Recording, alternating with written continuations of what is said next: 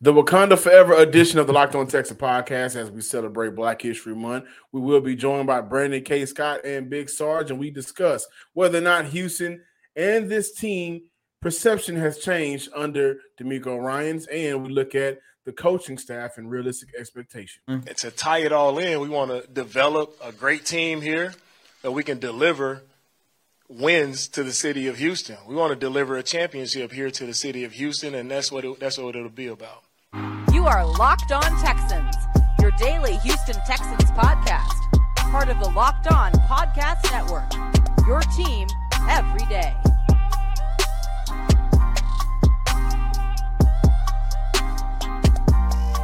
Welcome in, everybody, to a Monday episode of the Locked On Texan podcast, a part of the Locked On Podcast Network, your team every day. Today's episode is brought to you by Ultimate Football GM. If you've ever dreamed about becoming an NFL general manager and managing your own football franchise, this game is definitely for you. To download the game, just visit ultimate-gm.com or look it up on the app stores. And our listeners get a 100% free boost to their franchise when using promo code Locked On in all caps in the game. Now, normally I would say I'm John Hickman, I'm joined by Cody Davis, but for today, we got to remix it, got to murder mix it, and we are mm. adding on two of my favorite people in the sports media world Brandon K. Scott of 610, Big Sarge, you know what is going on. And right now, y'all know what it is, it's February. since Matt McClung won the dunk contest, we got to do everything in our power to fight against that and make our ancestors proud. But today we're here to discuss the Houston Texans.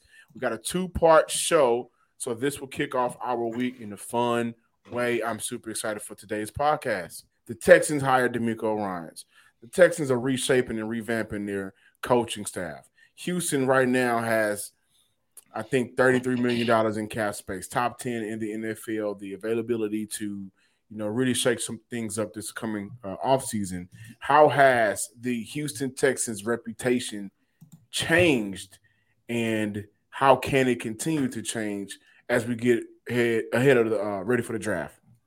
Hey, first of all, let's say hello to everyone. Um, I, I feel like the, the reputation of the Houston Texans is changing. And the reason why it is is changing is because of who you mentioned and the hiring of DeMeco Ryans with that being said, it's one of those things where you know a lot of these free agents, a lot of the people on the outside world who look looks in, you know, on the Texans and evaluates the Texans and talks about the Texans have always thought that for the last you know two and a half to three years that this has been uh you know a show you know it has been a cluster that the Houston Texans organization does not know what they're doing. And you've seen it with the hiring of David Culley, you've seen it with the hiring of Lovie Smith, the last minute hiring of Lovie Smith, who if it hadn't have been for and you know I, am just recapping, but if it hadn't have been for the Brian Flores lawsuit, um, we all know that Josh McCown would have been the head coach of the Houston Texans. And that would have done nothing but push them further down as far as being a clown show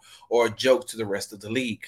So bringing in DeMeco Ryans is someone that, you know, let's just re- remove the fact that, or, or put to the side the fact that he did play for the Houston Texans, that he was very good at the Houston Texans. Let's just move that to the side and let's just focus totally on what he's done as a coach in the NFL. So, yes, his playing days are going to play into and give um, you know some t- some sort of foundation for the Houston Texans as far as being a former player.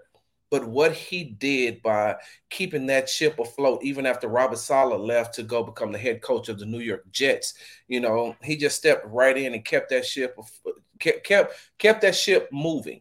He stepped right in and brought in even some of his you know defensive mindset some of his some of his the things that he wanted to implement as far as the defense is concerned and you know even talking with some of the former players they would tell you that DeMeco was one of those guys that would go as a player and sit in inside of other position groups um, meetings, ten, team meetings to find out what was going on and what they were supposed to do. And, you know, that happened as far as the San Francisco 49ers was concerned. He also knew where everybody was supposed to do. So, you know, I prefaced all that to say that when DeMeco gets to talking to some of these big name free agents when he's bringing, you know, some of these big name free agents in as far as let's just say on the offensive side of the ball, because we know that he's going to be able to talk, you know, the lingo and knows the acronyms and everything that needs to be said to the defensive side of the ball. But because he is so well versed in watching what Mike Shanahan did in San Francisco and knowing what uh, uh, an efficient offense should look like, he can also talk to some of these big name free agents coming in. So he had he's restoring slowly. Now I don't want to jump out there and say that he's restored the, the entire credibility of the Houston Texans because we still need to see what General Manager Nick Caserio is going to do, especially with this draft and moving forward. But what he has done is he's starting to slowly remove the stigma that the Houston Texans are a clown show. And B. Scott, when you talk about DeMeco Ryans coming in and restoring the credibility, bringing the respectability level to the Houston Texans organization. Um, how great was it to see that for the very first time in like what two, maybe three years, that not only are the current players getting behind the head coach, but also the alumni that a lot of people love, like Andre Johnson, JJ, like so many people are behind DeMeco Ryans as this team's new head coach. Yeah, yeah, I think one of the bigger differences in this year, let's just call it between this year and last year, is that it seems less forced and less of like a relief and more like a, a true excitement. Like going back to Sarge's point about you know the, the hiring of David Culley and the hiring of Lovie Smith and then getting here, like the thing with David Culley was confusing. None of us really could quite fully understand. And that was and that's with respect to David Culley as a man and all of that. But we really weren't sure what was going on. We were still doing Zoom press conferences, and so we didn't get to meet the man eye to eye, face to face, and shake his hand for the initial, you know, in that initial meeting and press conference. All we got of him was David Culley on the computer screen, and it just it just did not feel quite right and, and, like it didn't really fully make sense. And we were all trying to make sense of it at the time. And I think are still trying to and struggling to make sense of it to this day. And then last year, as Sarge laid out perfectly there, you know, the the Lovie Smith thing was really the hiring of him was really like a, you know, the, the excitement behind that was really more of a relief thing. Like, oh God, thankfully they didn't hire Josh McCown. And oh God, it seems like maybe did nobody want this job. So at the very least, this was my take at the time. Well, look, for where you are as a franchise right now, as a laughing stock in the NFL, you should be glad to get somebody like Lovie Smith. Like you should be like Lovie Smith is about what your ceiling is right now in terms of the type of candidate that you should attract. You know, a, a possible retread, somebody that is not necessarily in high demand because of where the organization was at the time with the draft picks and the cap space and and more more importantly, I would say the situation with Deshaun Watson and how uncertain that thing was in terms of his uh the the the ability to trade him, what they would get back, and all of that. So I think that that this go around with DeMeco, there is a genuine excitement. And I point all that to say there were former players who were there in support of last year, but I think in part that was, you know, Lovie commanding a certain amount of respect for what he's done throughout his career not necessarily like a true excitement and belief that this is the coach of the future or anything like that. You know, I remember even at the time, people were talking about, well, he ain't gonna be here longer than two years. They're gonna hire a real coach after that. Like people were saying that already when he was hired. So you kind of look at it as like, was he even in a position? What position was he even really put in to succeed anyway? And that's independent of his performance. You know, his performance is his own discussion. But like the whole the whole energy around hiring him felt like, hey, we're just hitting the eject button on something that was objectively a bad idea and offensive to many. Um, that you know that a that an unproven white coach will be able to come here without having ever coached anywhere and would be the coach. So you don't have any of that with DeMeco Ryans. That's a long-winded way of saying you don't have any of that with DeMeco Ryans.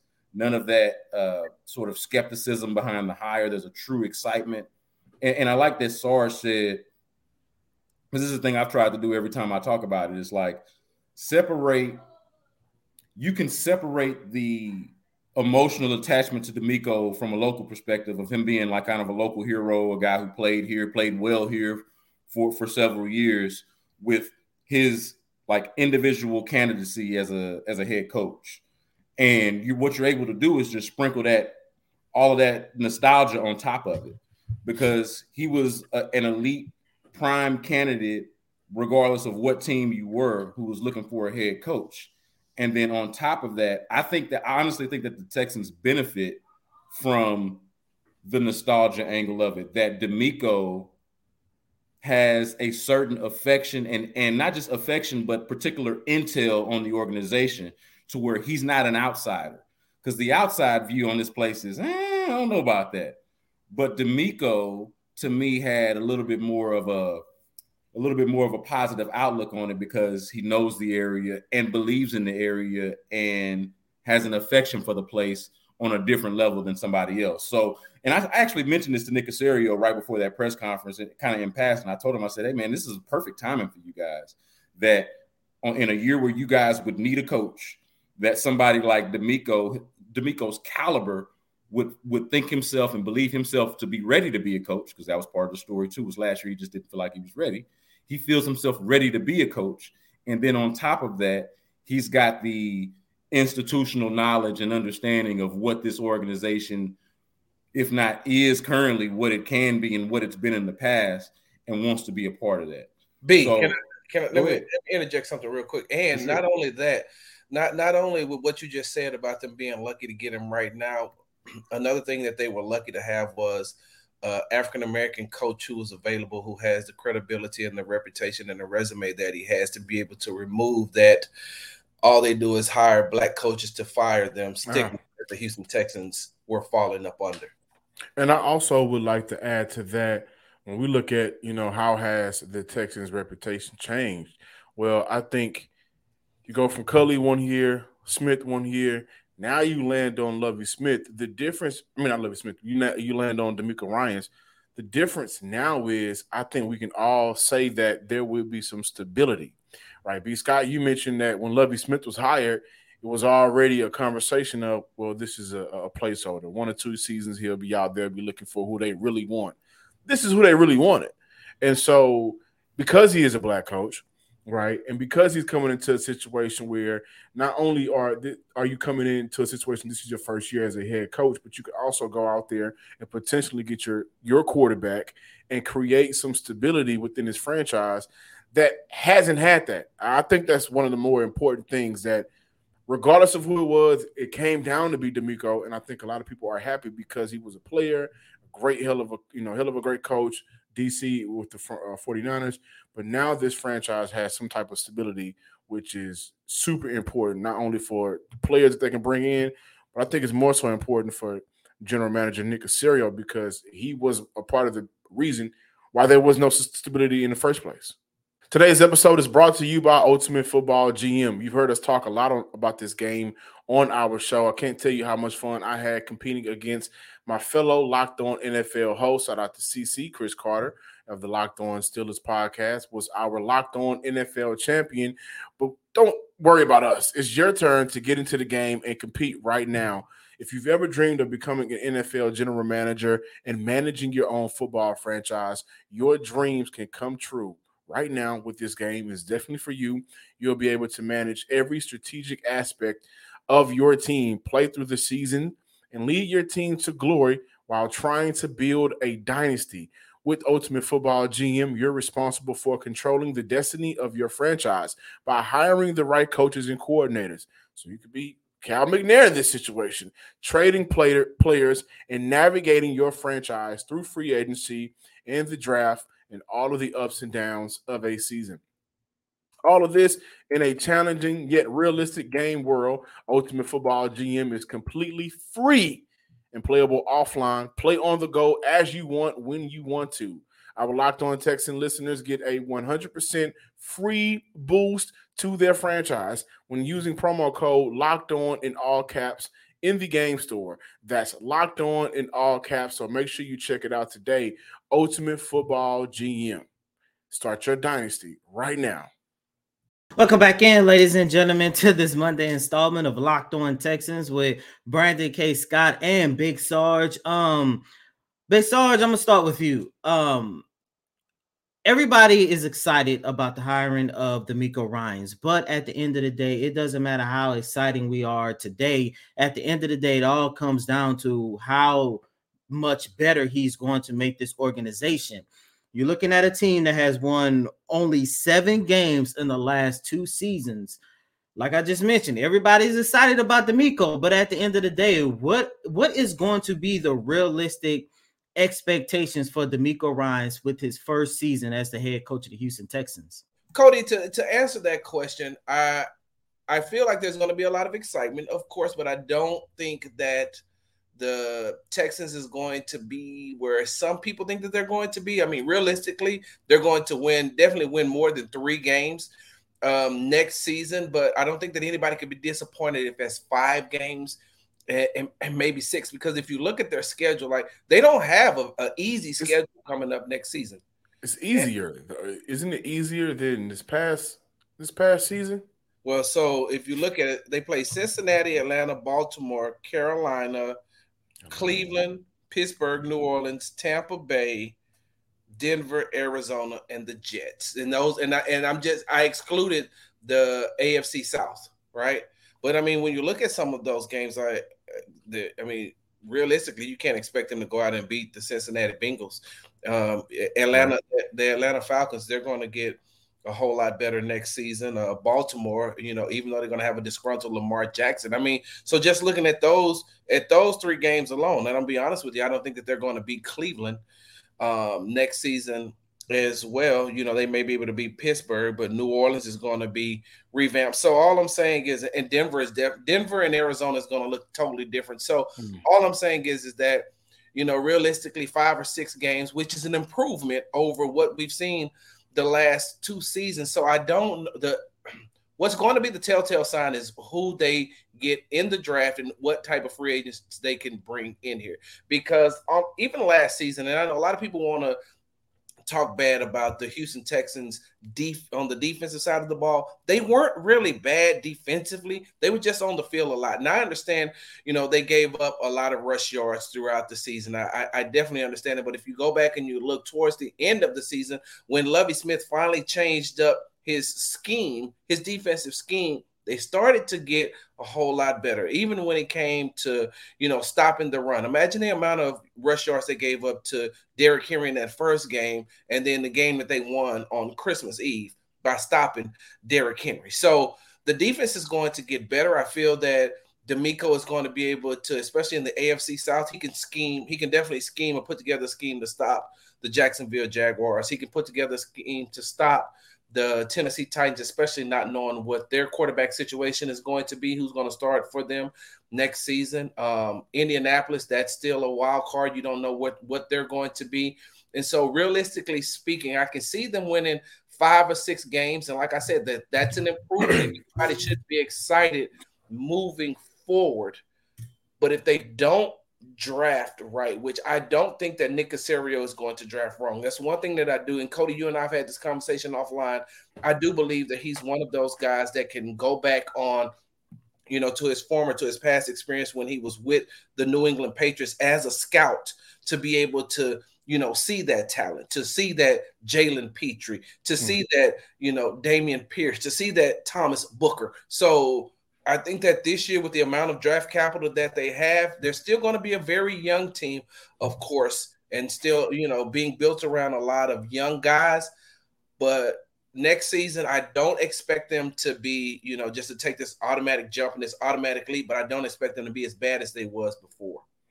You know, I think for next season, wins and losses isn't a top priority to judge the team off of right? And, and I think that in the last 10 years, we've seen coaches come into situations for the first time and they've done, uh, you know, fairly good. I think I, I think Sean Payton's going to do very good in Denver. Uh, we can look at a LaFleur taking over from McCarthy in uh with, with, Green Bay. You know, he stepped in, he had all the tools, but he had a good season his first year.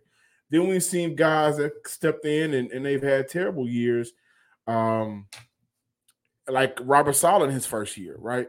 I, I think that when you look at DeMeco Ryans this upcoming season, it's all about a word you said earlier, Sarge, and that's efficient. Efficient, but on the football field, be efficient football players.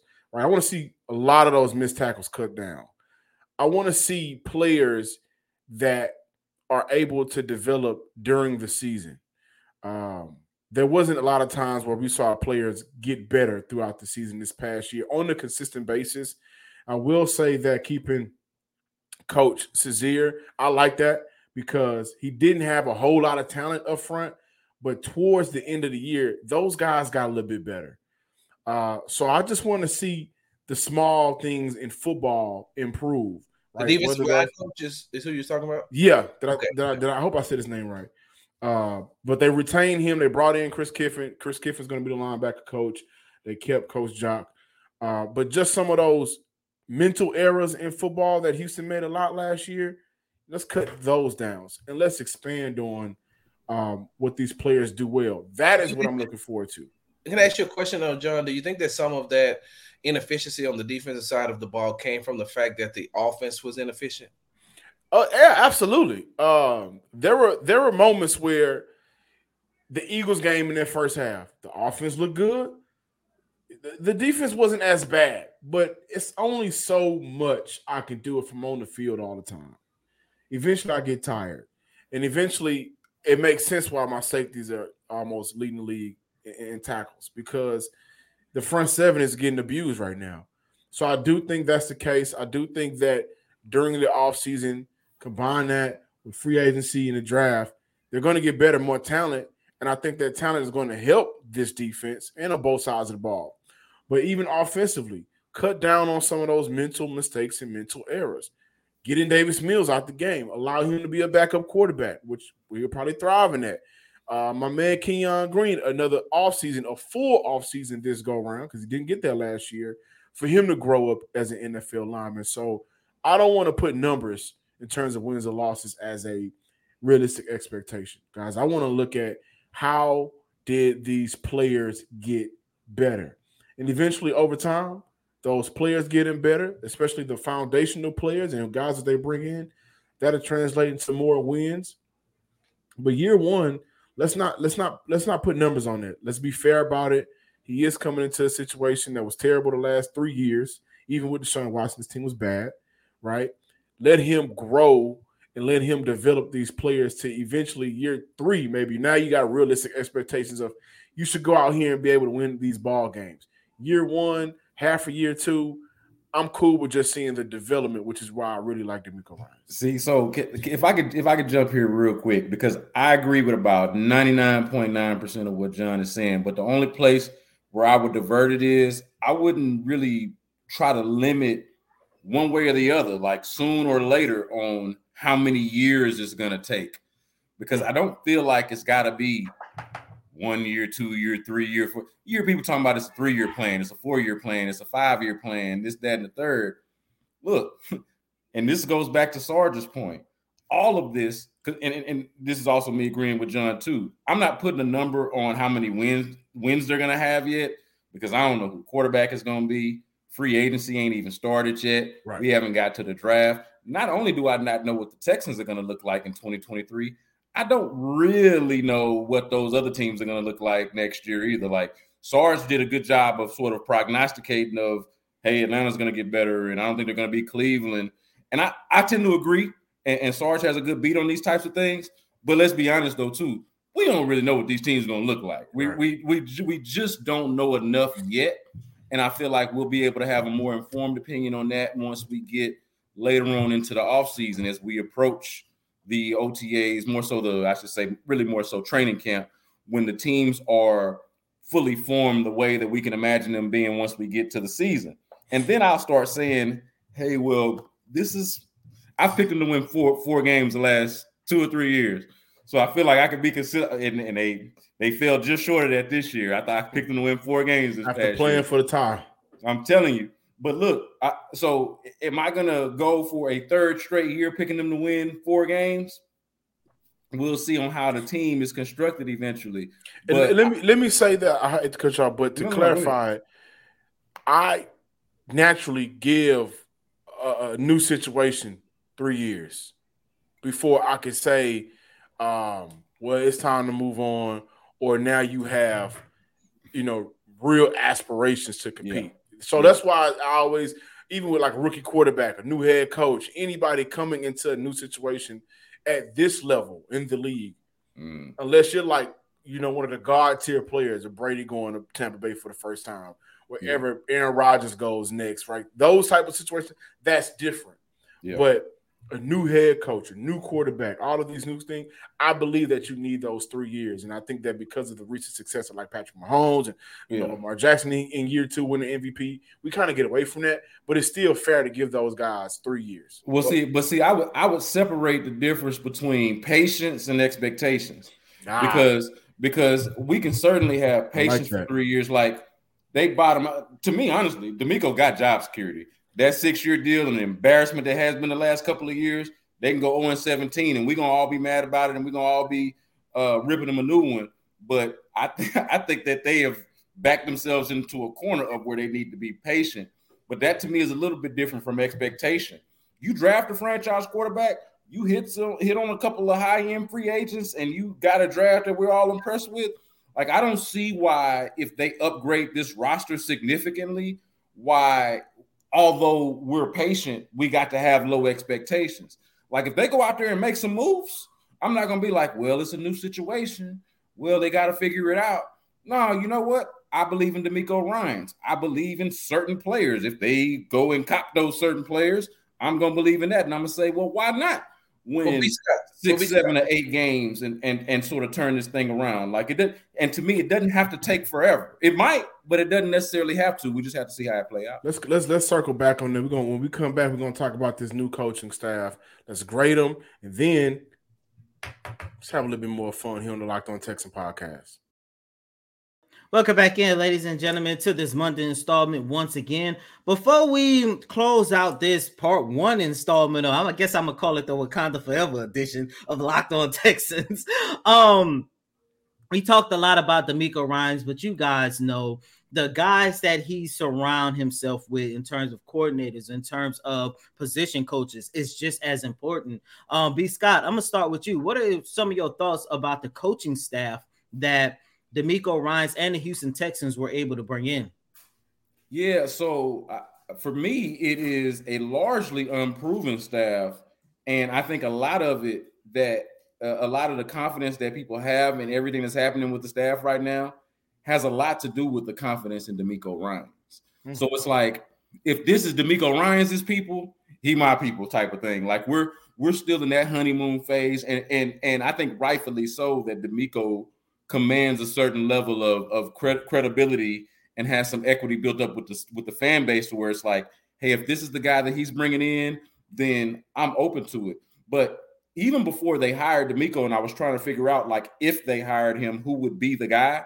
I kind of looked at the not kind of, I looked at the San Francisco 49ers staff up and down and said, okay, who makes sense th- that he would poach away from here. And Bobby Slowik's name was right there as the passing game coordinator. And I just assumed, without any intel or information, I just assumed, well, that must be the guy.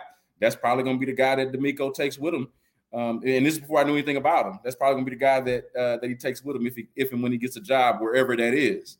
I mean, and sure enough, that's the guy. So you know, you look at that, and and at the time, I didn't realize that the two of them had coached together on the defensive side of the ball as um, as, as assistants. I believe maybe quality control assistants in 2017 before uh, before Shanahan pulled him over to the offensive side of the ball. So I mean, I like that they are at least pulling from the system that has had success throughout the league, whether it be in San Francisco with Shanahan or the you know Mike McDaniel's uh, offense with the with the with the uh, with the Miami Dolphins. Now, mind you, they had they had dudes that they had these these speedsters that like you know it's not like the Texans are like right now ready to replicate Jaylen Waddle and Tyreek Hill, right? So it's not like they're you know are exactly able to replicate that. But from a systematic standpoint, I like what they're doing.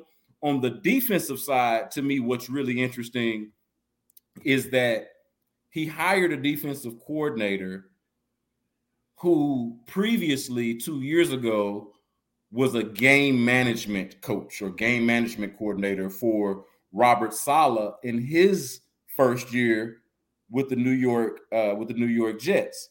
And it made me think, and they haven't, I don't think they've said this yet, who's going to call the plays on the defensive side of the ball. But it made me wonder if, you know, what if DeMeco calls the plays and Matt Burke is the person that helps him with the game management, and they just don't call him that. Or you know what I mean? Like, what if what if the the roles? Like, I'm I'm really curious to see how the roles are going to be defined specifically, uh, because we got a defensive coach who's hired a defensive coordinator. Last year, you had a defensive coach who did not hire a defensive coordinator and decided to call the plays himself. So I'm interested to see what that dynamic is going to look like exactly. Um, and then the the the defensive passing game coordinator, I believe. Y'all help me with this name. Is it Cory Undlin? I believe is the name. Yeah. I'm really interested. Obviously, Texans fans, the people that listen to this podcast that are invested in this podcast, are highly invested in the progress of one Derek Stingley Jr. I feel like this is a Derek Stingley Jr. friendly podcast, where, where most of us, I believe, we all believe that he is a supreme talent and somebody that's going to be very good when, if, and when put in the proper position to do so. We all understand that he wasn't necessarily put in that position in the previous scheme that they had. And then obviously he's going to have to answer for the for the injury concerns, which last year might not be totally fair to that narrative, but the narrative still exists until he's able to kill it. You know, until he's able to get through a season fully healthy, that's going to be something that hangs over his head. So you're hoping for full a fully healthy Derek Stingley who is now put in a position to actually maximize his, his talents. And I want to see what the, the guys who coach the secondary are going to be able to do in terms of developing a guy like Derek Stingley Jr. and Jalen Pitre, who we believe, I, I'm going to speak for myself here, and I feel like y'all will agree with me. Those are two guys who have Pro Bowl, all pro potential. Will they realize it? Yeah. We'll see. But you can see that there is something there and I'm really interested to see if those spe- specific coaches are going to be able to tap into that. I want to go back to the debate that was brewing right before we left out of that second segment. The what does the Houston Texans have to do to compete in the AFC South? Uh, Tennessee won it two years ago. Jacksonville won it this past season. And Sarge, you know, I want to get this directly to you. What, if any, can this team do? Right? You know, sorry, I mean, I'm sorry, John. K. Scott already mentioned that they don't have to wait two years to get things done. How Jacksonville had to wait two years to get it done, two off seasons because of their botching of a head coaching search. They can do it this year. Is it enough though? What, like in your mind, what can, if any, the Houston Texans do to possibly win this AFC South division this upcoming year? It's, it's going to take a lot, John. And the reason why I say it's going to take a lot is because you're you have a lot of moving parts that you have a lot of excuse me pieces that you want to move in cohesiveness and all move at you know one direction, one speed all together. And that's not easy to do when you're bringing in a lot of people in different areas as far as this coaching staff is concerned. You're bringing a guy from here, you're bringing a guy from here, mm. and you all you have to get them to buy in to the philosophy of what DeMeco Ryans wants. You have to get them to buy into the the swarm mentality that DeMeco Ryan keeps preaching about, right? And so once you do that, now not only do you have to get the the coaches in a cohesive group moving in one way, you also got to get the players in what and imagine some of these players who have been here, who's been through some of the trials and tribulations with you know the former coaches and the former staff and, and, and players like that. You got these young players that you're trying to develop because I mean, let, us just take some of last year's draft class, and you know, uh, B. Scott mentioned it. I mean, you you have a you have a, a, a Jalen Pitre, you have a, a um, Derek Stingley Jr., you have a you know Kenyon Green, you have these guys who you know they're they're coming out of college and they're not used to losing. They're not used to losing. They're not used to being in such a being being part of the outside of Jalen Pitre for sure. But you know, something that's so disorganized or disarrayed. I mean, we, we all know the story about Baylor, but you know, you got these guys, and so now you think about their first year of playing football is what they were under this last season. So now that's something that you have to go back and you have to completely clear their minds of what they went through yes, take some of the good, learn learn from the bad, and continue moving. And so now you have that on top of these brand new guys that you're going to bring here, as far as the free agents and the draft uh, draft picks coming in, plus with the guys that have already been here, some of the veterans. So you're going to have to ask all of those guys to move in a cohesive unit the same way that you wanted you want your coaching uh your, your coaching staff to do. And now that's not easy to do in the first year because yes, DeMeco has proved it, but what has Bobby Slowik proved? He hasn't mm-hmm. proven anything. And if you're on the offensive side of the ball, you can say to yourself, well, like Shanahan's offense looked great. I don't know what your offense is going to look like. And I wrote this down because B. Scott, uh, I had wrote it down, but B. Scott brought it up as well. Yeah, sure. Mike McDaniels can leave the San Francisco 49ers and look amazing when you got Tyreek Hill and Jaylen Waddle, when you got that. And, you know, you, you got speedsters with a, a, a competent quarterback. Bobby Slowik just sat back sideline and watched Brandon Aiyuk and Deebo Samuels take off and do whatever they was. They they they were game changers on that offense. And then you add in a Christian McCaffrey. Okay, so you go out, you're gonna have to get a quarterback. You got Dameon Pierce already. What do you have at wide receiver? Even let's just say that they take Bryce Young and they bring Metchie and they they put them back together, but Metchie has set out a year, so it's going to take him a year. It's going. I'm sorry, it's going to take him some time to get acclimated to playing in the NFL. This is a guy coming off of not only sitting out a year of football, but he's also coming off of chemotherapy. And so he's going to have to get his conditioning down, his timing down. So he's going through, it's his second year in the league, but it's his rookie year. Mm-hmm. You know, what are you going to get from Nico Collins? Let's just say Brandin Cooks is gone. What other wide receiver are you adding on top of a rookie quarterback? What do we know what Bobby Slowik can do with the rookie quarterback? Hmm. So all I'm saying is, is that I feel like it's going to take more than just, you know, you know, like like I put it like this, and, and Coty, don't laugh when I say this because I always make food analogies because I'm a big boy and I stay hungry. Like, like you can get all the ingredients to make a gumbo, but to make a ah. gumbo, you've yeah. got to have been making gumbo for a long time. You just can't eat everybody gumbo if they don't know what they're doing. Like I need some fat hanging off your elbow or your your, your you know your shin or so. I need some fat on you for my gumbo to be good. So that's all I'm saying is that yes, they have they're gonna have all the ingredients to make the gumbo, but we're gonna need some time for the person who knows how to make the gumbo to really make the gumbo. And I, I would like to add to that by saying this is a physical uh, division. When you look at the top two teams, man, Tennessee, when healthy, physical. Uh, Jeffrey Simmons is one of my favorite defensive tackles in the league, him and Jonathan Allen. And them boys are physical in Tennessee. When healthy, Indy is a physical team. And then this past year, when they would whenever they was able to all at one point buy in, get on one accord, Jacksonville, and they've traditionally kind of always been physical on defense. That is a physical team. But you look at Tennessee, they physical on both sides of the ball uh, again, when healthy, Indy physical on both sides of the ball. So when adding DeMeco and when talking about the potential of can you win this division in year one, everybody on both sides of the ball, they got to lose some of that finesseness that they got. They got to get physical in order to establish the run. That's one thing Houston hasn't been able to do. They got to get physical in order, in order to establish stopping the run. Houston ain't been able to do that since DJ Reader went to Cincy. Shout out to DJ. So I think the physicality of this team has to drastically change. Guys, we got part two of the All Black. I love saying that, by the way. But the uh, All Black Locked On Texan podcast. Make sure you follow us on Twitter at Locked On Texan. Follow me on Twitter at John underscore Hickman 12. Also, take them same few fingers that you're typing on Twitter with. Scroll over to YouTube. Subscribe to Locked On Texans on YouTube. Run them numbers up. Comment in the comment sections. You know, every week, once a week, we try to go to the hood, see what y'all talking about in the comment section.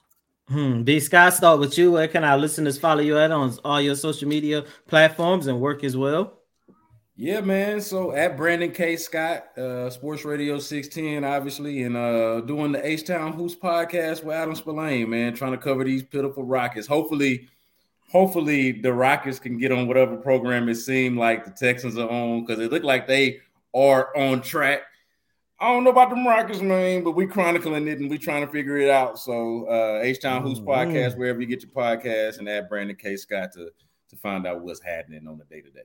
Maybe the Sarge. Rockets kind of McNair. Anyway, uh, yeah, they, they should call them. They should call them. Well, well, well, to that point, what I would like to say is at least their owner didn't go out drunk in in in Mardi Gras. You know, talking about pray for put this person here. So that's all I'm trying to say. So that was Disgusting. Maybe he's talking about Victor Oladipo. He going through some things. Maybe that's yeah, yeah, sure. Yeah, maybe, maybe, maybe. Oh, But sorry, just go ahead. You can find me at Big Star Sports with the Z at the end on uh, Twitter and Instagram. You can uh, listen to me, uh, Sports Talk with Big Sarge podcast. And you can find me on YouTube at uh, Big Sarge Media. And you can also follow my work at um, Texans Wire USA Today. And as always, I'm your host, Coty M. Davis. Please remember to follow me on Twitter at Coty Davis underscore 24. Once again, that's Coty C O T Y D A V I S underscore 24. Until tomorrow for part two of the Wakanda Forever podcast edition of Locked On Texans. Peace.